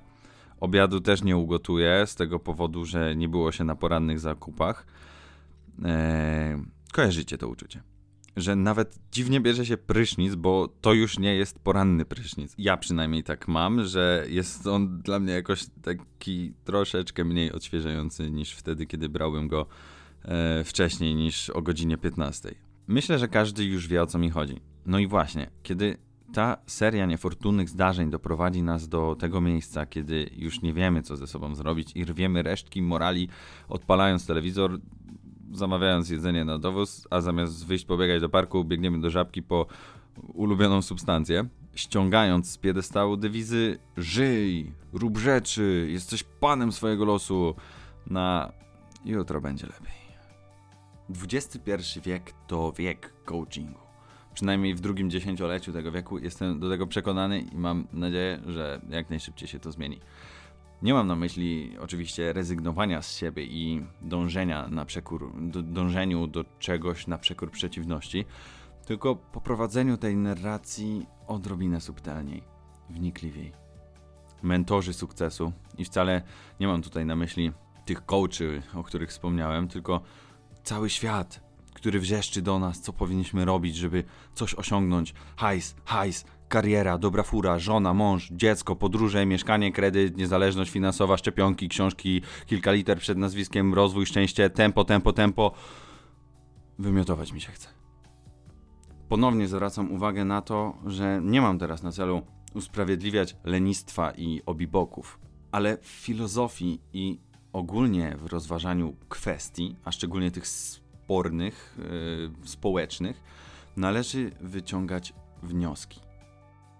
Co do marnotrawienia czasu w wymiarze stania na barykadzie i przyglądaniu się jej obu stronom, leniuszków i pracusiów, ja wyciągam taki wniosek, że czasem każdy, każdemu należy się swego rodzaju reset, przerwa, uruchomienie systemu od początku. Zostawiam Was na chwilę, aby rozważyć słuszność mojej tezy. Wracam za moment.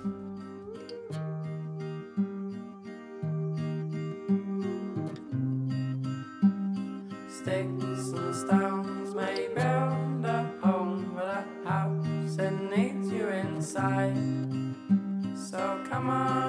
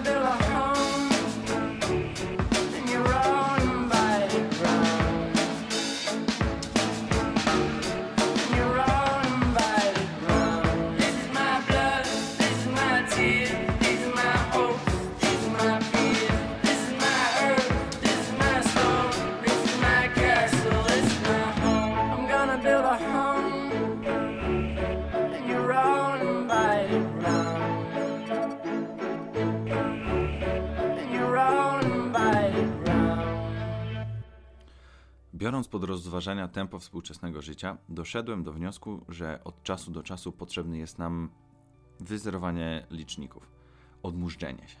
Nie lubię tego słowa, bo sugeruje ono poświęcanie czasu na coś głupiego, jednak używam go, bo tak naprawdę znaczy tyle, co dać swojej głowie odpocząć.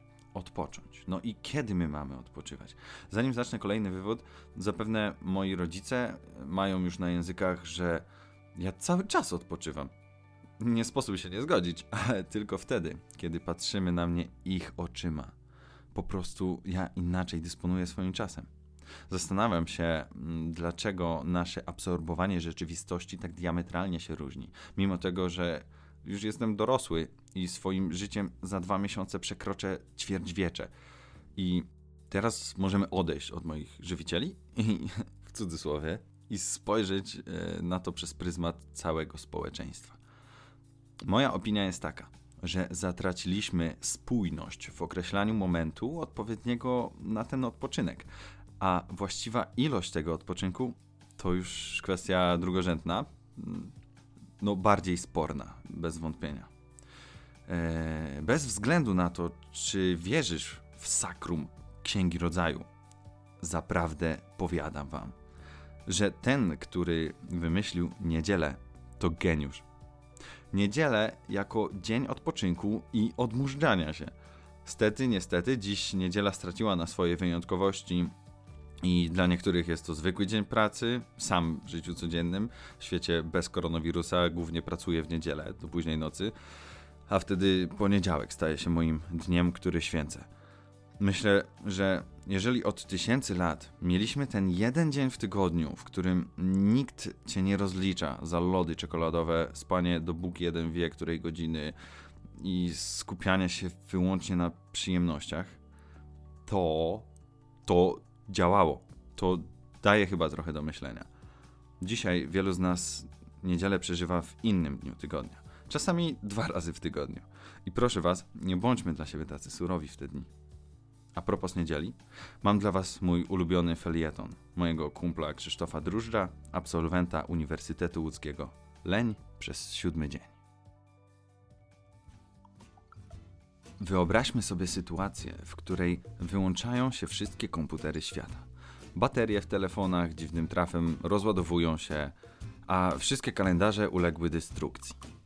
Zagubione istoty przestają uczęszczać do pracy, a szkoły i urzędy zostają pozamykane. Ludzkość wariuje, a właściwie ustalenie dnia tygodnia wydaje się jedyną receptą na powrót stabilizacji na kuli ziemskiej. Na ratunek przychodzi niedziela.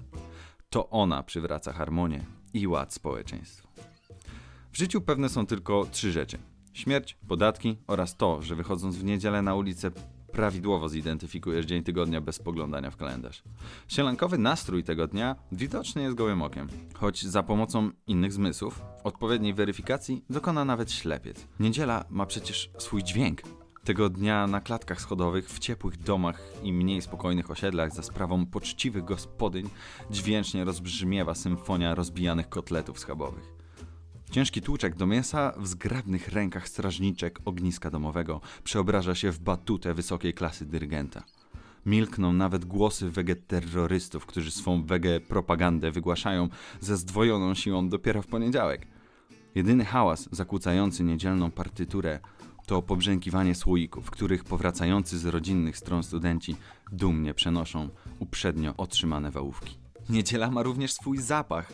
Od wielkich metropolii przez suburbia po najgorsze pipidówki rozciąga się aromat tajemniczej mikstury. Ezoteryczny wyrób, przynajmniej dla mnie, powstały w konsekwencji zalania kurczaka wodą?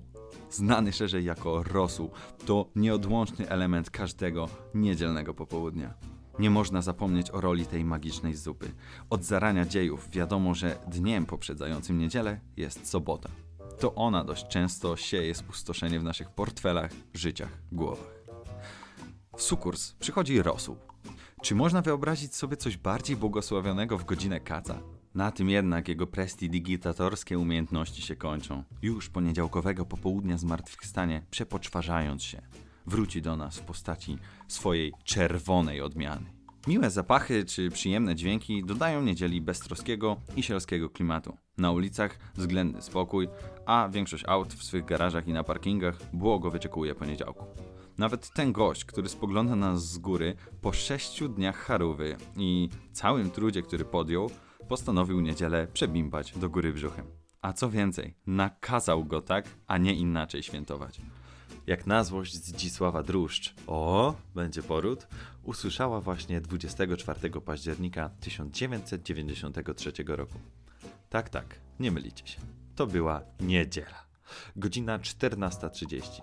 Lekarz wraz z położną, oderwani od obiadu, zapewne mozolnie i ospale witali mnie na tym świecie. Zaciągając się pierwszym haustem powietrza, od razu mi się odechciało. Co zresztą celebrowałem płaczem.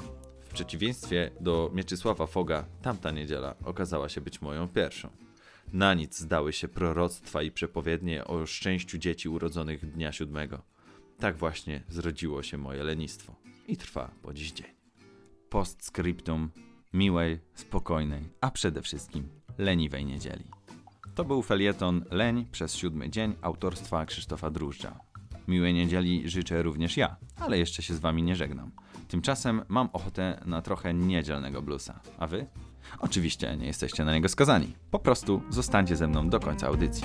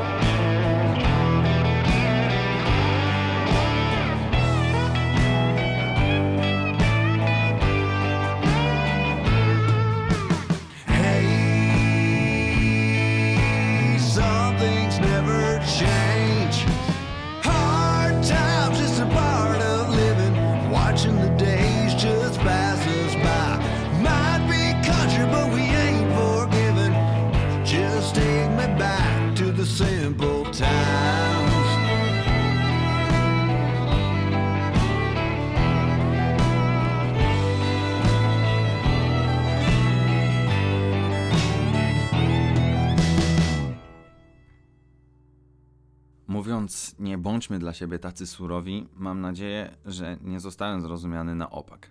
W żadnym wypadku nie stoję w obozie wspierającym lenistwo. Praca jest cnotą. A jak powiedział Theodore Roosevelt, największą nagrodą, jaką daje nam życie, jest możliwość ciężkiej i wartościowej pracy. Niech przedstawiona przeze mnie filozofia odpoczynku nie będzie teraz wymówką dla wygodnisiów, a raczej nadzieją dla tych strapionych, w, nazwę to, dniach regeneracji, że wcale nie marnują cennego czasu. Czas to pieniądz, ale błagam, nie interpretujmy tego nad wyraz dosłownie. Po prostu inwestujmy go mądrze.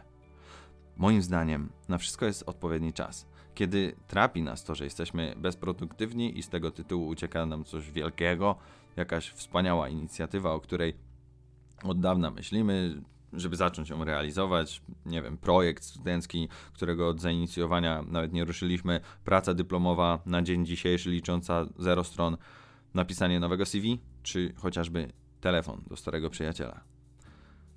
Udręką dla nas jest to, że w danym dniu nie zrobiliśmy nic, co by chociaż o centymetr przybliżyło nas do realizacji wyżej wymienionych czy podobnych przedsięwzięć. Mówiłem wcześniej o wyciąganiu wniosków. I czasem jest tak, że to właśnie ten pozornie, nieroztropnie spędzony dzień przywoła w nas e, te negatywne emocje związane z poczuciem tej beznadziejności, stania w miejscu, co może popchnąć nas do takiej konkluzji, hej, nic nie zrobiłem dzisiaj, nie ma, no trudno, jutro wstaję rano i załatwiam wszystkie sprawy. No fajnie. Fajnie by było, gdyby tak wstać i serio wziąć się za siebie. Oczywiście, jeżeli mówimy bardziej o lenistwie niż o odpoczynku. Ale jeżeli to pierwsze, to dlaczego mamy czekać do jutra? Jak rapował Koraz w kawałku bez ciśnień. Co masz zrobić jutro, zrób zaraz, ale nie wszystko naraz. Dla mnie to idealny balans, ale rym, z tym, że nie każdy tak potrafi utrzymać ten balans.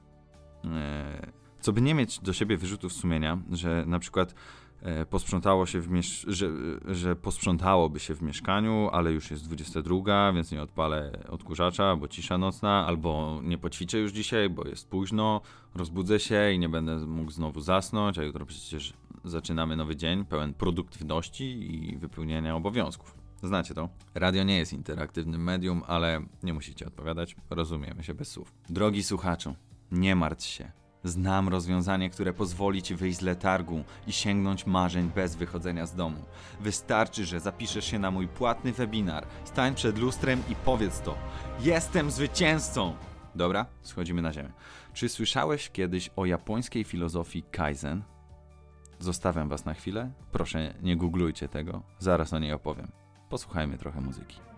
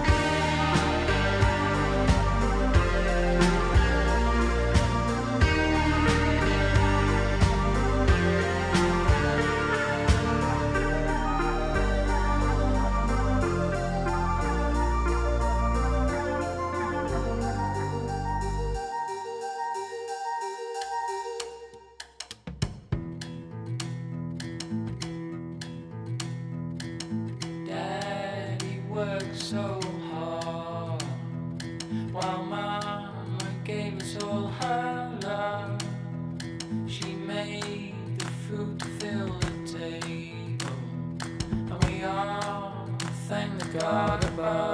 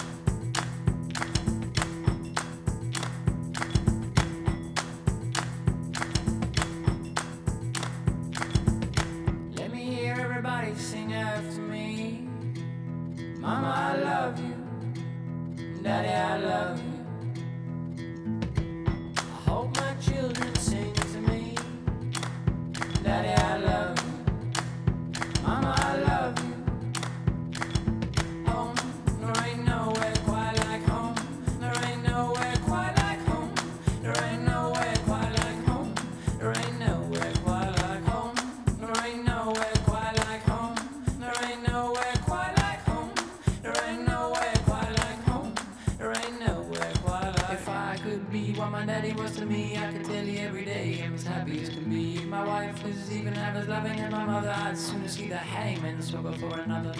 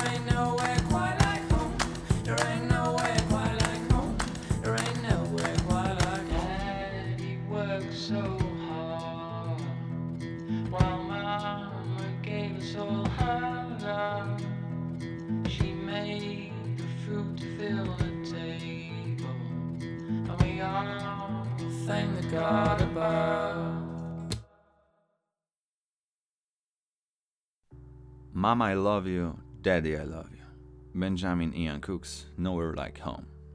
Mój tato, zanim zmienił pracę, wcześniej pracował w salonie Toyoty. Prawie 20 lat.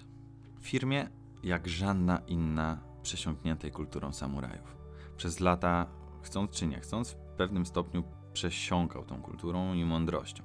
Często nieświadomie, zaszczepiając we mnie między innymi to, o czym mówiłem w audycji o podróżach z domu. To, że dla samuraja nieważny jest cel, tylko droga. Droga często usiana przeciwnościami własnych słabości. Moją największą słabością zawsze było lenistwo. Jako przykładny ojciec mój tato robił co mógł, aby to we mnie wyplenić. I pewnego razu przyniósł mi książkę o filozofii Kaizen. Z japońskiego kai zmiany, zen na lepsze. Prościej mówiąc, chodzi o ciągłe i nieustanne doskonalenie się. Choć samo Kaizen to filozofia wyklarowana głównie w czasach współczesnych, powierzchownie traktowana tylko jako model zarządzania, za pomocą którego firmy takie jak Toyota, Honda, Sony zbudowały imperia, to czerpie ona z uniwersalnych mądrości, e, wyszlifowanych przez tysiące lat w kraju kwitnącej wiśni. Polega ona na dążeniu do celu małymi krokami. Mówimy, nie od razu Rzym zbudowano, tylko cegiełka po cegiełce. I tak właśnie jest z Kaizen. A jak to się ma do tematu audycji? Książkę, którą wtedy dostałem, napisał pewien psycholog, który e, pomagał swoim pacjentom krok po kroku. Jeden z, w rozwiązywaniu tych różnych przeciwności zależnie od przypadku. E, jeden z opisanych tam przypadków e, zapadł mi szczególnie w pamięć. Opisywał on kobietę, która cierpiała na otyłość. Jak to niestety jest z otyłością, wpływa to wcale dosadnie na samoocenę. No i ta kobieta bardzo chciała zmienić e, stan rzeczy, e, ale pracowała na pełen etat albo tam dwa etaty, e, wychowywała dzieci i za nic nie potrafiła wygenerować sobie czasu na, na jakieś ćwiczenia fizyczne, co by no, poczuć się lepiej, żyć trochę zdrowiej. W Kaizen bardzo istotna, wręcz obligatoryjna jest systematyczność. Więc psycholog zapytał ją, jaką czynność kobieta wykonuje w życiu permanentnie. Oczywiście poza obowiązkami. No i po chwili zastanowienia odpowiedziała, że wieczorem, kiedy już dzieci położą się spać, a ona pada z nóg, nie ma w sobie siły odrobiny entuzjazmu, to po prostu siada jeszcze przed telewizorem na godzinę i, no i ogląda TV-ka. Psycholog miał niezwykle trudne zadanie, bo chciał pomóc kobiecie, wdrażając y, w ten jej brak czasu czas na ćwiczenia. Ale jak wyrwać komuś y, tak zmęczonemu życiem ten jedyny moment na przyjemności? Czyli no w tym przypadku załóżmy zastąpić y, siedzenie przed telewizorem ćwiczeniami. No i moim zdaniem zrobił to kapitalnie. Zaproponował jej, aby codziennie przez jedną minutę w trakcie oglądania telewizji chodziła w miejscu. I podejrzewam, że pierwsze co pomyślała, to że zmienia terapeutę. Ale po tygodniu, rozpromieniona w podskokach, wróciła z uśmiechem na ustach i zapytaniem, jakie następne ćwiczenia. Jakiś czas później, z minuty e, tupania w miejscu, zrobiło się pół godziny intensywnego treningu, a kobieta czuła się jak na, nowonarodzona, wyleczona z depresji, która wynikała tak naprawdę z braku wiary w siebie, z braku wiary w to, że może cokolwiek zrobić, e, co poprawiłoby jej samopoczucie. E, No bo tu też chodzi o to, że ona po prostu uświadomiła, uruchomił się w jej głowie pewien proces, że nic nie może jej powstrzymać, tak? Że te ćwiczenia praktycznie e, były niemożliwe do wykonywania, a jednak. I powiem wam, że ja tak mam. Kiedy wydaje mi się, że dzień jest już stracony, to zmuszam się do tego, żeby zrobić jakikolwiek krok, który przybliży mnie do celu. Na początku nie widzę efektów, ale za tysięcznym razem już jestem na miejscu. Jeżeli uważasz, że czytasz za mało książek, bo brak ci na to czasu, przeczytaj jedną stronę dziennie. Co ci szkodzi? A nuż przeczytasz cały rozdział. Był facet, który pisząc jedno zdanie dziennie, napisał całą książkę. Nie możesz uzbierać pieniędzy na wymarzoną podróż? Spraw, aby ta podróż nie była dla ciebie marzeniem, a celem. Celem, do którego doprowadzi cię złotówka dziennie odłożona do skarbonki. Brzmi banalnie? A próbowałeś? Przede wszystkim trzeba zmusić się, aby postawić ten pierwszy krok. Coachingowej mądrości mentorów sukcesu nie można odmówić jednego. Tego, że większość przeciwności losu to tak naprawdę tylko wymówki i obawy. Dla przykładu, bardzo aktualnego przykładu, cały świat teraz stoi w miejscu. Do niedawna za wyjście z domu można było otrzymać mandat na kilka tysięcy złotych, a ja paplam coś o realizowaniu życiowych celów. No właśnie, ale przecież nic nam nie zabrania przybliżać się do nich małymi krokami. Prowadzę firmę i wali mi się biznes, więc mógłbym coś przeczytać o ludziach, którzy bankrutowali, a potem od zera budowali jeszcze raz wspa- wspaniałe inwestycje, imperia. Ponownie, mm, chciałbym gdzieś wyjechać, oglądam dokument i poradniki o tamtym miejscu. Kwarantanna w końcu się skończy i tam pojadę, bogatszy o wiedzę, która z pewnością umili mi wyjazd. Na koniec dla otuchy pewien Francuz, Elisha Nochomowic, przebiegł maraton na balkonie. W czasie 6 godzin i 48 minut od ściany do ściany pokonał dystans 42 km. Chcąc dodać otuchy wszystkim dotkniętym negatywnymi skutkami kwarantanny, a szczególnie, w szczególności tym, którzy e, dbają o nasze bezpieczeństwo. Jak sam napisał w mediach społecznościowych, chcę pokazać Wam, że nie mamy wymówek. A ja podpisuję się pod tym, bo kto chce, szuka sposobu. Do usłyszenia.